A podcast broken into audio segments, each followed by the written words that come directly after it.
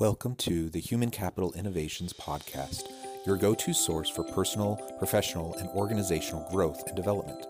We hope you tune in often for all things people management, organizational development and change, organizational leadership, and social impact related. Maximize your personal and organizational potential with Human Capital Innovations Podcast.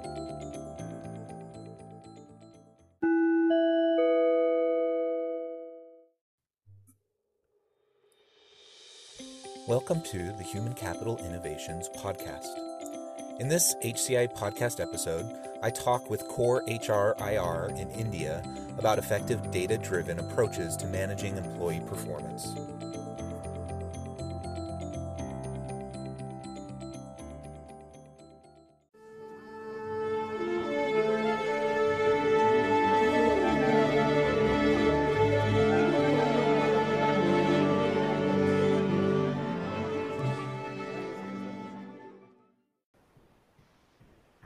Good evening, everyone, and a very warm welcome to all of you. I am Jyoti Sharma, your host for the day. In an endeavor to continue with our legacy of learning, we have come up with our twelfth Learning Weekday webinar. So we are going full house on weekdays as well now.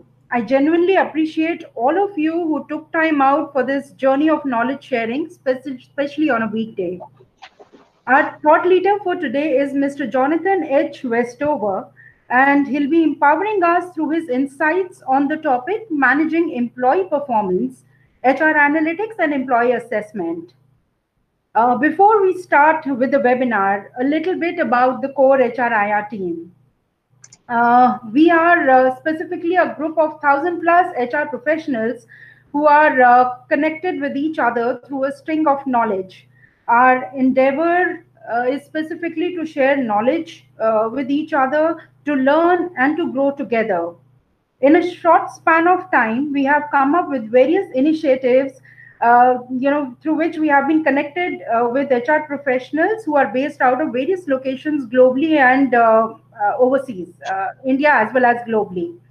Uh, we have uh, H R leaders and C H R Os from Fortune five hundred companies, and together we aim at fostering and nurturing long-term relationships wherein we all uh, grow through each other's insights in our personal and professional lives. Uh, since our very inception, we have come up with initiatives that play a catalyst role in grooming leaders for tomorrow through uh, learning and sharing today through our experts. We have WhatsApp interactive platform where all the H R professionals network, collaborate, and share their expertise with each other. The next initiative is the Learning Weekend webinar, wherein, uh, and today being our twelfth session, uh, you know, and we have our uh, thought leaders and experts who share their insights with us. Then we have our Chai Buddy series, wherein all H R professionals meet face-to-face, discuss new ideas, initiatives, industry practices, and the latest trends. Another initiative is the job board, which is essentially to provide all H R professionals with career opportunities in H R globally. Our next initiative is the Shining H R Award, which aims to felicitate outstanding and deserving H R professionals. So we are all in all trying to be an all-inclusive group that aims to augment and take human resource development to the next level. Moving back uh, to our much-awaited session, uh, and I can promise that you'll stay glued to the webinar. Such is an aura of our speaker and thought leader for today, Mister Jonathan H Westover. He is a P H D, Master's in Public Administration. He's a Senior Fellowship of Higher Education Academy, a C I P D.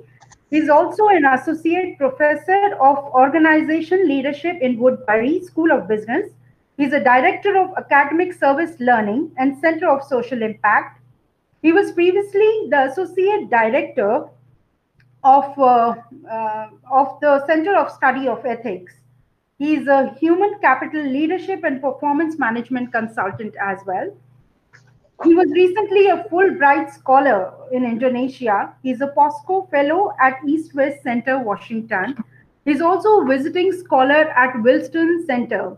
In fact, uh, there's a lot more to his accolades, and I could spend the next entire one hour speaking about him.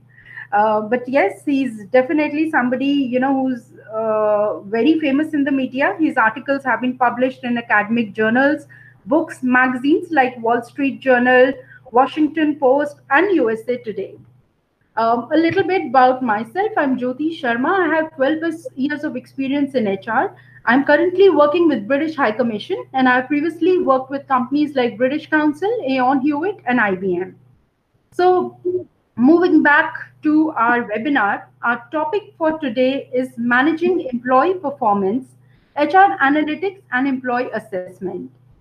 So without uh, wasting any more time, um, I would, uh, you know, request Mister Jonathan to take it over from here. Okay, wonderful. Thank you for the introduction.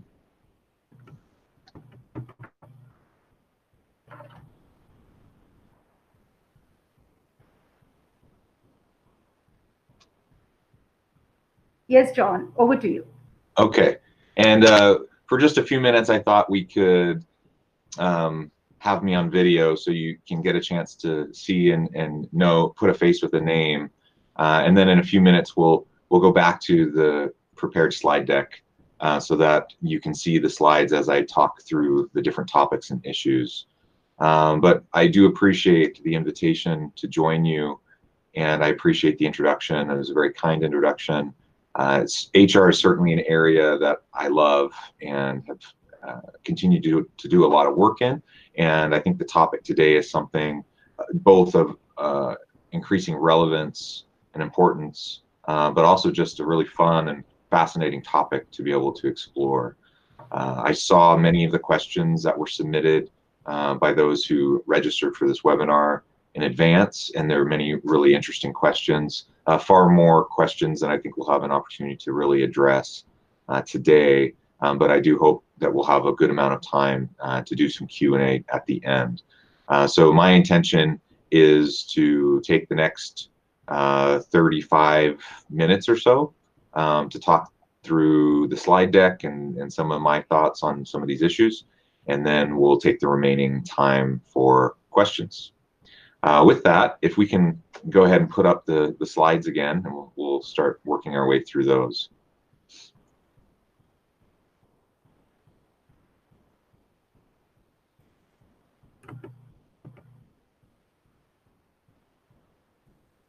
All right, and if you can go to the agenda slide, please. This lays out uh, what I hope to cover with you. This is a rather ambitious agenda, uh, and I'm not sure we'll actually have time for all of this, uh, but, but the materials are in the slides, and uh, I believe the slides will be shared with all who registered. Um, so even if we don't get a chance to get to everything, that you'll have a chance Uh, to look through and think through some of the different uh, materials.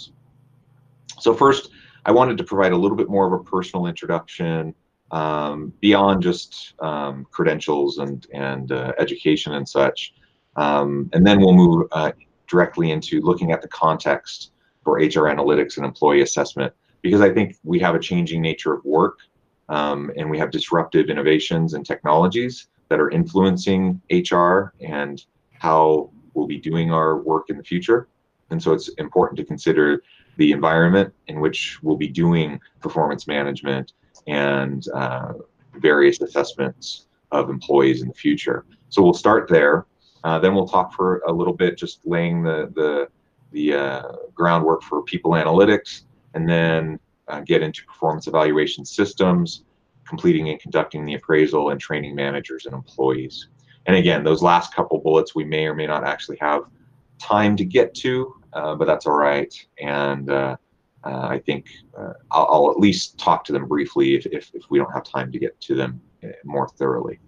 Uh, so if we can go to the next slide, uh, a little bit more uh, about myself and some of my recent work uh, for anyone who might be interested. So just recently, I think this came out maybe two months ago, Um, but I had a S H R M article uh, on the S H R M, on the Society for Human Resource Management uh, uh, magazine website uh, on uh, the future of work, and looking at uh, a variety of books uh, that explore the future of work.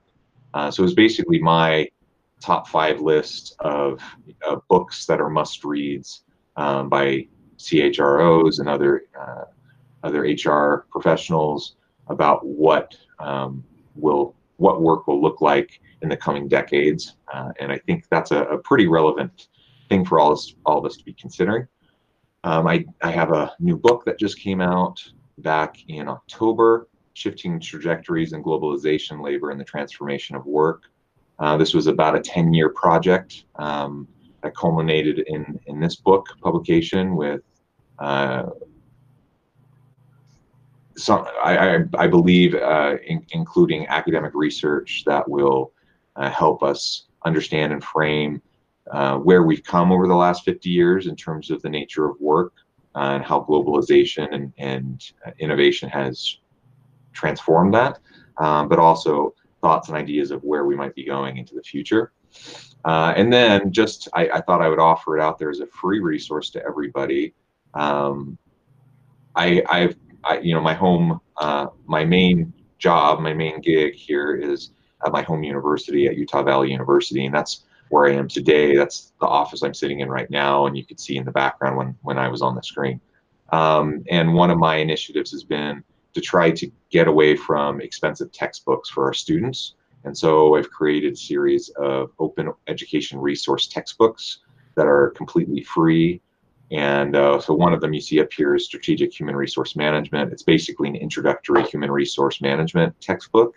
Uh, it's completely free. You can get the P D F for free, uh, or you can order off of Amazon uh, a very cheap um, Co print copy of it. That's just cost, uh, you know, cost of printing and shipping. Um, so if anyone is interested in that kind of a resource, uh, that's free and available to you, uh, as well as some of the other uh, materials that I've done. And I've I've published a lot uh, in academic journals and other areas um, related to international uh, employee engagement, worker satisfaction, um, uh, the changing nature of work, and all those types of topics. So. Um, I would be happy to talk with any of you offline after this webinar about some of my work or some of your work, what you're doing. Uh, perhaps there's opportunities to collaborate. Uh, I'd be open to all of those uh, sorts of opportunities. All right, if we can go to the next slide, please. So I thought I'd start today with just a basic quote. This is something you've probably heard before.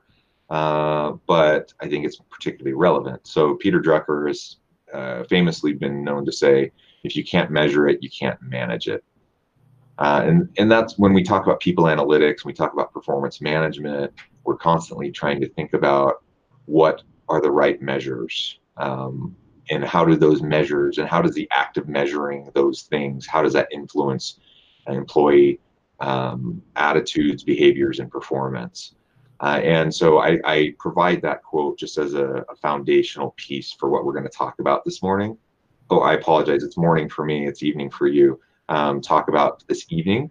And uh, and if we can always just remember how, how truly difficult it can really be to choose the right measures um, so that we're aligning our performance management systems with our company, our desired um, vision, mission, company culture, all of those sorts of things, so that we're in alignment. That's that's the main point, and that's what we're we're driving for when we're we're trying to have positive uh, employee performance management. If we can go to the next slide, please. So I thought that we could um, talk for a few minutes about the changing trajectories of work. Um, because it, it lays the, the groundwork for what we're looking at, at into the future. Now, of course, nobody has a crystal ball. We don't, we don't actually know, you know, what work will look like in ten years or twenty years or thirty years. But what we do have are trends, and we, we can see patterns, and we can see what's been happening over the last fifty years. And we can see uh, the exponential growth in certain um, high-tech areas and, and types of technology and innovations. And so we, we can uh, we can consider the possibilities of what might happen into the future. Uh, so I thought it would be worthwhile to talk through that a little bit. And now, of course, over the last fifty years, what have we seen?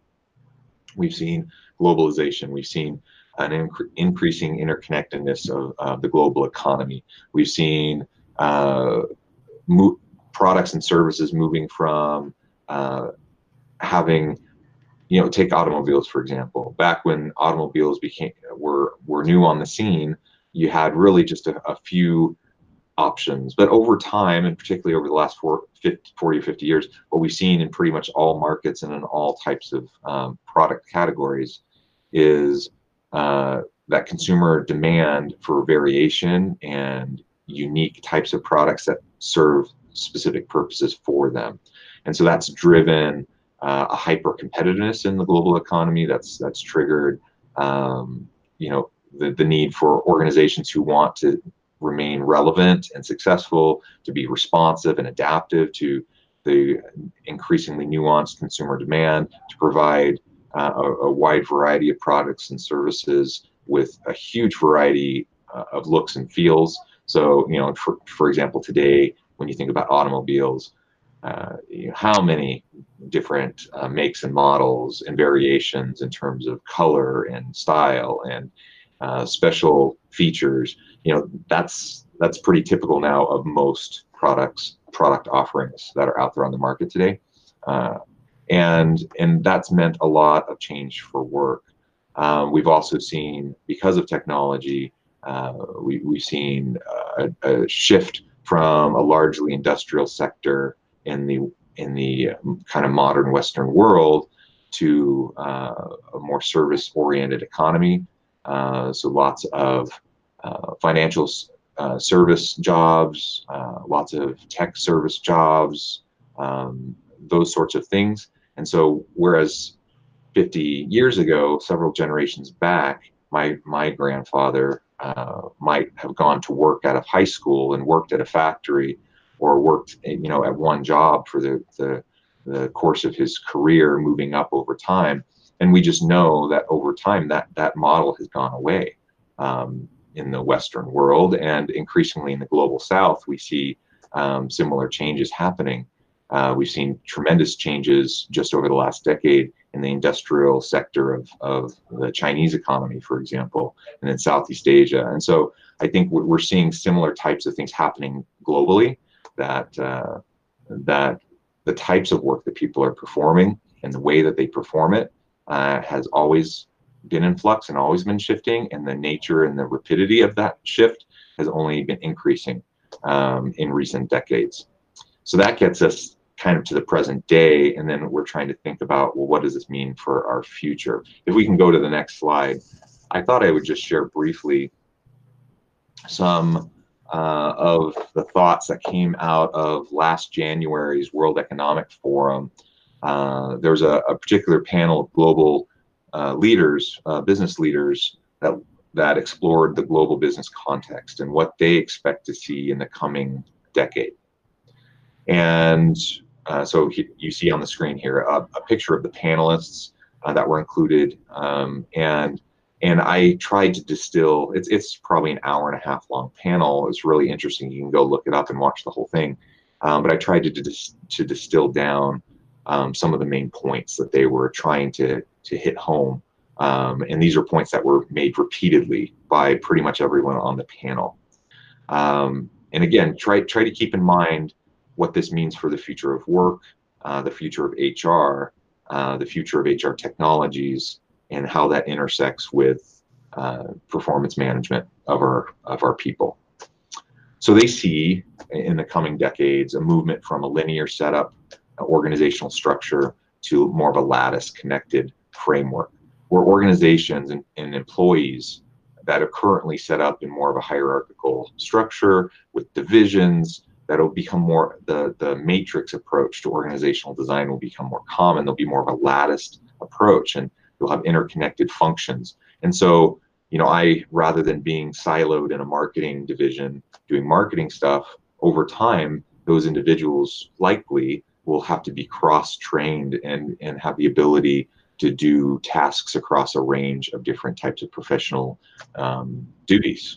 Uh, so this is, a, this is a, a, a world of work where employees are doing all activities at all times.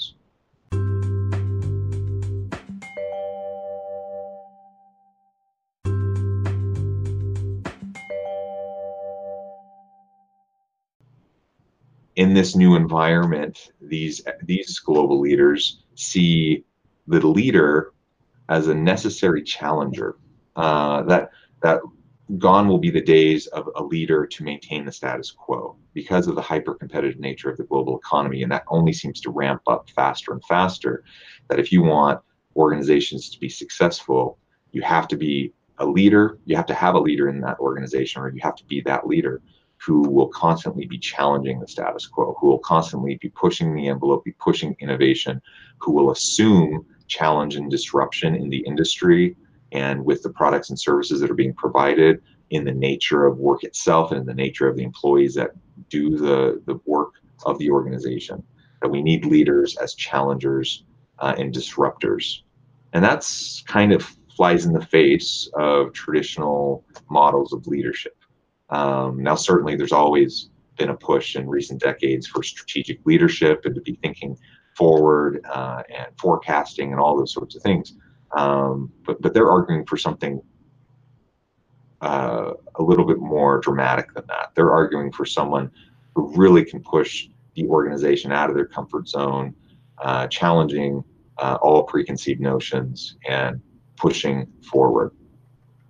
They also talked repeatedly about a push towards a reskilling agenda within companies to create value, uh, because the, the the the war and the battle to get good good workers and the, the fight for labor, but that's going to become intensified. Uh, I don't know what the the current uh, unemployment rate is where you are uh, located currently, but in the United States, it's really low. And it's actually too low in most places, uh, particularly in higher, um, higher, high-tech, uh, higher skilled, and higher education types of jobs. Uh, and so we don't have enough people that are actually available, looking, actively looking for jobs. And what that means is there's a real fight for talent, um, and we can't assume that we're always just going to be able to go out and find new good people to come into the organization. So we have to be able to uh, attract good people, retain those good people, and then find ways to reskill them, um, that we can encourage lifelong learning and help help all of our people constantly be reinventing themselves as employees and as in, in what they do, that the daily tasks that they're responsible for, and the types of skills that are utilized on a day-to-day basis. They also, of course, talked about the displacement of jobs. So there's the, the famous PricewaterhouseCooper um, report that came out a couple years ago that projects that forty percent of jobs will be replaced or displaced in the next fifteen years. Now that's a little crazy to think about, right? forty percent of all current jobs being replaced or displaced. Um, Now, will that actually happen? Of course, we don't know if that'll actually happen, um, but we've seen some trajectory that way already, and we know over the over the course of the Industrial Revolution um, that this has always occurred, right? We we uh, anytime there's been new innovations, anytime there's been new technologies, we've replaced jobs, um, we've automated jobs, and that will continue to happen. Um, now, that doesn't mean that everyone's jobs will go away, but that does mean that will have new jobs, that will have different types of jobs that we probably can't even conceive of right now and in the next couple of decades. So new new professions, new industries, uh, or new, new types of work uh, across industries will emerge, uh, and, and organizations will be ha have to be super agile to be able to, to respond to that need for that kind of talent. Um, we won't be able to rely just on universities to train people, because universities tend to lag a little bit And, and how they they upskill um, uh, future the future workforce. Um, it's going to be a large responsibility on organizations to to help uh, their people to do that, so that they can make, uh, have a strong human capital that will help them be successful. Um, along with that, the hunt for talent in a robotic and automated economy. They argued that pretty much all companies in the future will be tech companies in some way, in some fashion. Uh, from retail to to uh, food to uh, certainly existing tech companies, every everything will have such a strong interface with how technology is utilized and artificial intelligence and robotics and all these things, that uh, that will simply have to know how to do technology well, and will have to have a high level of technology skill set across types of employees. So, uh, for example, I, you know, I, I direct our H R program here uh, at my home university. Um, you know, we teach all of the normal H R courses and and and try to prepare our students. But in recent years, we've added courses in human resource information systems and H R, um, people analytics, and other technology-driven H R types of functions. And increasingly, what I expect is that every single student that we graduate out of our program, that they will, even if they want to be a trainer uh, or they want to be an organizational development development consultant, um, those traditionally haven't been areas of H R that require a high level of, of tech capacity or, or skill set, right? But in the future, everyone, every H R person, really every person within an organization that's a high functioning organization will have to have tech skills, and they'll have to be held accountable for for developing those tech skills. Uh, so that's that's an interesting thing to think about as we try to to figure out how to prepare for the future. Uh, and then, of course, we have the shifting geopolitical landscape, the rise of China and India, the global South. Um, the, the the the global order is changing. You know, things are shifting. Um, it's not, you know, it's not Cold War, Cold War era Russia versus uh, the, the U S S R versus the U S Uh, kind of dynamic anymore. That's long gone, and and so this this means that we can't take for granted old structures and systems. We can't uh, take for granted uh, the way things have been done in the past. Uh, that makes it really difficult to forecast. That makes it really difficult to um, to really plan strategically. But it ha we have to give it our best shot. If we can go to the next slide, please. Um, so here you can see, uh, we don't have time to go through this in great detail, but I thought it's a useful uh, graphic uh, to show you how um, different elements are leading to the changing landscape. So when we think about the future of work, we have all these different components. Uh, we have the underlying drivers of the, the change in the future of work. Those influence economic structures, that, that influences labor displacement, and that then creates the emerging landscape. Uh, so, for example, if we own, if we just look at the blue underlying drivers for just a second, and we think about, for example, the the uh, connectivity issue, the globalized access to everything, the internet, um, the democratization of information, um, the fact that we are doing what we're doing right now, where there's people from all over the globe, at different in different time zones, meeting synchronously at the same time, seamlessly, using a very basic free technology uh, that we can interact and share knowledge with each other. Uh, that's a perfect example of, of connectivity, and that's only increasing, uh, and that's increased tremendously even over the last decade. Machine capabilities, artificial intelligence, we'll talk more about that. Um, demographic shifts, the aging, um, the aging workforce, uh, and this this is an issue in many many countries. Not uh, certainly in the U S it is. Uh, and in other places like Japan, and there's many places where it's a serious concern. But globally, there's demographic concerns about um, the aging workforce and skills gaps in the workforce, those sorts of things. And there's simply the shifting cultural values and social expectations that are shifting over time as well. Uh, and so the nature of our social interactions in the workplace are changing. Anyways, all of that then feeds into shifting economic structures with globalization. Uh, we then move into labor displacement. I talked a little bit about that.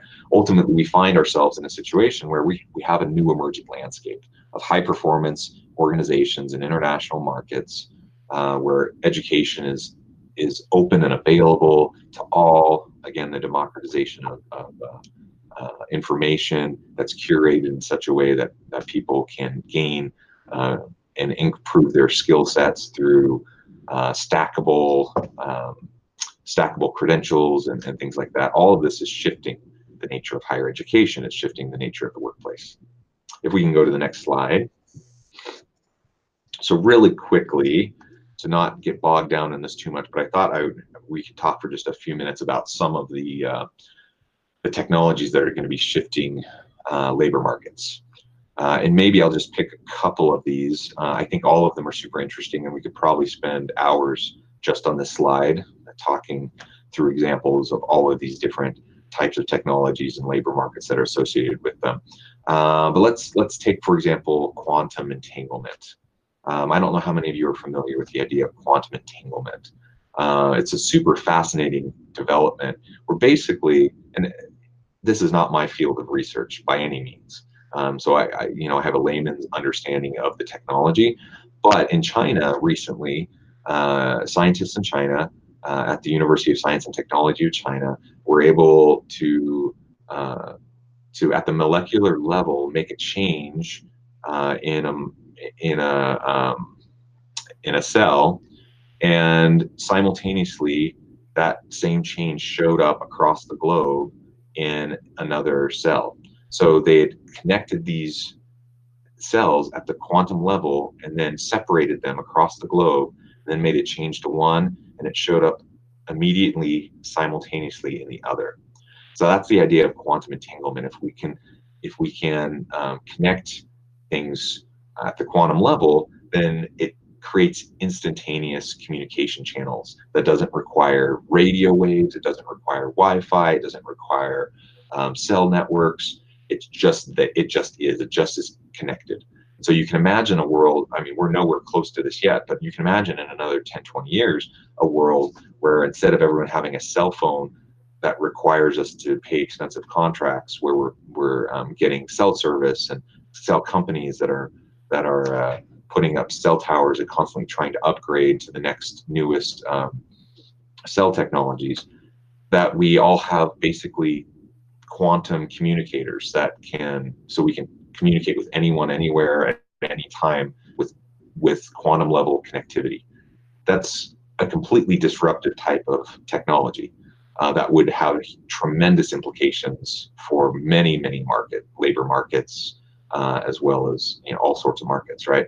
Um, it, it's just fascinating to even just kind of stop and think about it. Um, so that's, that's one example. Uh, virtual presence. You know, uh, we, we've long had the, the uh, we've had um, virtual reality, we've had um, augmented reality. Those have been around for a while. We've had, we've had um, holograms, those sorts of things, and they, that those technologies continue to get better and better. But imagine as virtual presence technology becomes uh, improved, and as the price goes down, that you could have, instead of having a Google Hangout webinar like this, where people log in and they watch a live stream on YouTube or on Google Hangout or whatever, imagine in ten years that we could all be virtually sitting in the same room together having this conversation, where it felt like and seemed like we were all in the same place. Uh, that's what virtual presence is. So it's not holograms that look like holograms, but it's actually the ability for us to look and feel like we're actually interacting with each other. This is the stuff of sci-fi, right? And it seems a little crazy, but it's it's on the horizon, and it's it's really not that far away. Uh, and that's that becomes a game changer when we're talking about global travel, for example. Um, uh, let's talk a little bit. You know, there's tons that has been said about blockchain um, that's out there that you can read about. Uh, let's talk about, uh, we'll just end on this slide talking a little bit about artificial intelligence and machine learning. Uh, with the, inc- the, the just the exponential increase in uh, processing power of computers, along with the, uh, the, the, dr- the rapid drop in the cost and expense of storage space, uh, what we've seen is just the, the exponential rise in computing capacity, Uh, which fuels this artificial intelligence and machine learning. And so we already have many examples um, where this is being utilized in industry uh, that's already started to displace jobs um, and also change the consumer experience. Uh, one thing that I've experienced personally on many occasions is just going, trying to get customer support on a product or service. And so I go to the website, and what happens nowadays, what happens pretty quickly when you go to a website and you want customer support, usually there's a chat bot that comes up, right? This little this little chat box comes up and someone's on there and they say, hey, how can I help you? This is my name and I'm, I'm going to try to assist you. Now, historically, when that's happened, that there's been a person behind that somewhere, uh, just like we've had call centers um, that have supported customer support. We've also had centers where you have people on their computers um, supporting those dialogue boxes. Well, now we're getting better and better at having chatbots that are driven through uh, artificial intelligence and machine learning. So there's no actual person there. And I don't know how often I go onto websites and it's actually a person or if it's actually just A I. Um, I often can't tell the difference. Uh, but either way, they're they're helping me, right? They're helping me solve whatever problem I need to solve. Uh, and you can see how that has uh, all sorts of implications for disruption of labor markets moving into the future. Now, again, we could go on and on and on on this slide alone, just talking about all the implications of these different types of emerging disruptive technologies. Um, but I think I've made the point sufficiently that that uh, with all of these emerging um, technologies, the nature of work is simply not going to be what it is today uh, in the coming years and decades. If we can go to the next slide, uh, please. Okay, so here um, I I grabbed ten trends, ten H R trends in the age of artificial intelligence. This is from Jan Meister um, in her article on Forbes. And I'm not going to take the time to talk through all ten of these, um, but I thought it might be useful to at least highlight a couple of them um, to, to, again, as we're trying to think about the landscape. And I want us to start shifting now and thinking about what this actually really means for uh, performance management. Okay. Um, so let's, you know, number one, A I plus human intelligence enhances the candidate experience. Um, now, certainly, I'm I'm of the opinion that A I is not going to take over. It's not going to be uh, the rise of the machines. It's you know, it's not going to be Skynet like in the Terminator. I don't think. But um, but A I and and machine learning in conjunction with human intelligence is really truly going to transform the way organizations function. And I'm excited about that because I think it'll it'll enhance our capacities and what we're we're able to get done and the speed at which we're going to be able to get it done. Uh, number four, I've already mentioned this a little bit, but the new the new jobs that will be created uh, because of this. We ha and, and let me put a point on this. We have already a fairly hard time doing a good job with performance management with jobs that have been around for forever, right? For, for fifty, one hundred years, uh, jobs that have been around for as long as any of us have been alive. We, most organizations kind of struggle with Uh, performance management, even of those jobs that we have a lot of experience with.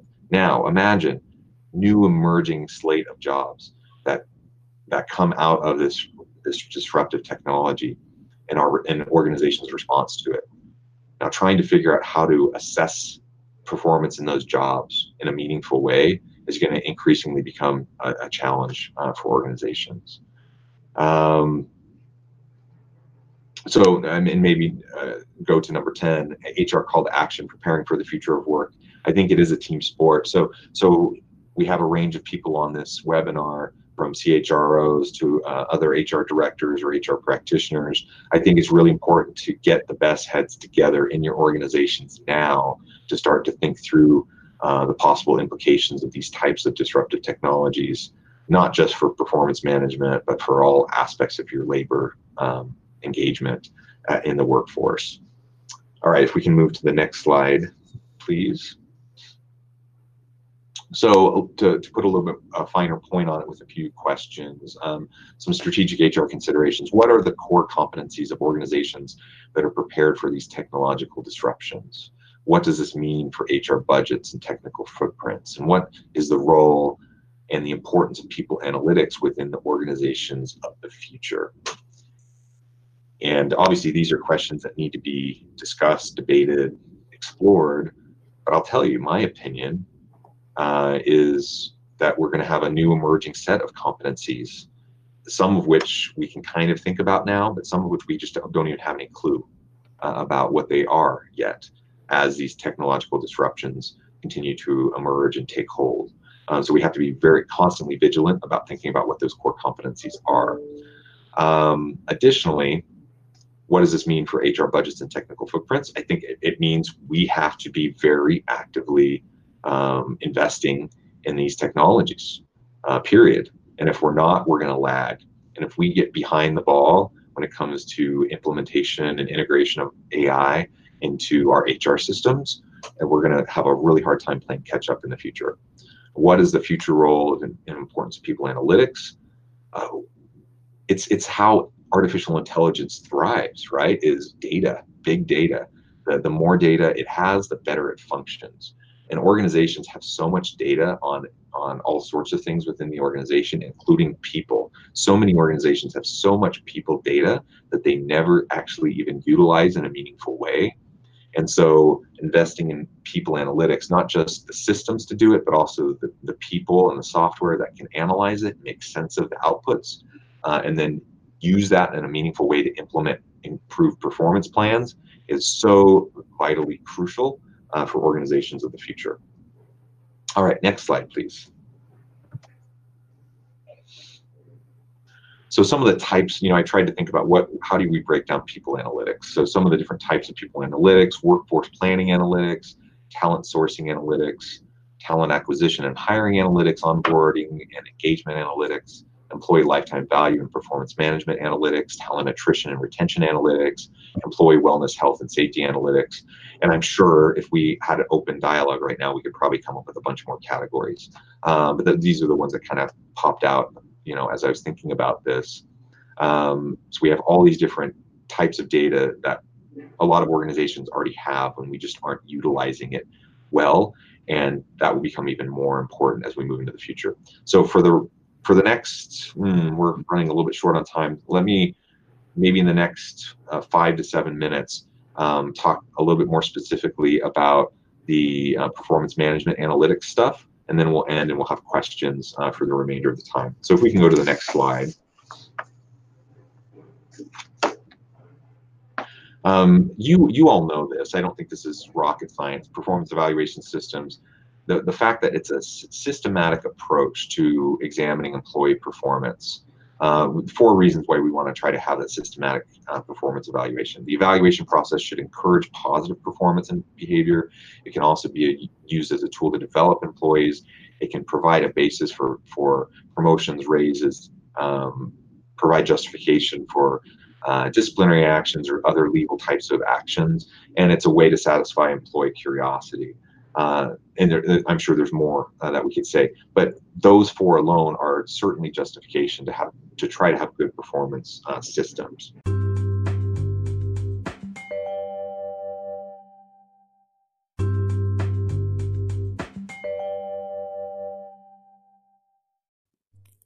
Thanks again for joining us for this episode of the Human Capital Innovations Podcast. I hope you stay healthy and safe, and that you have a great week.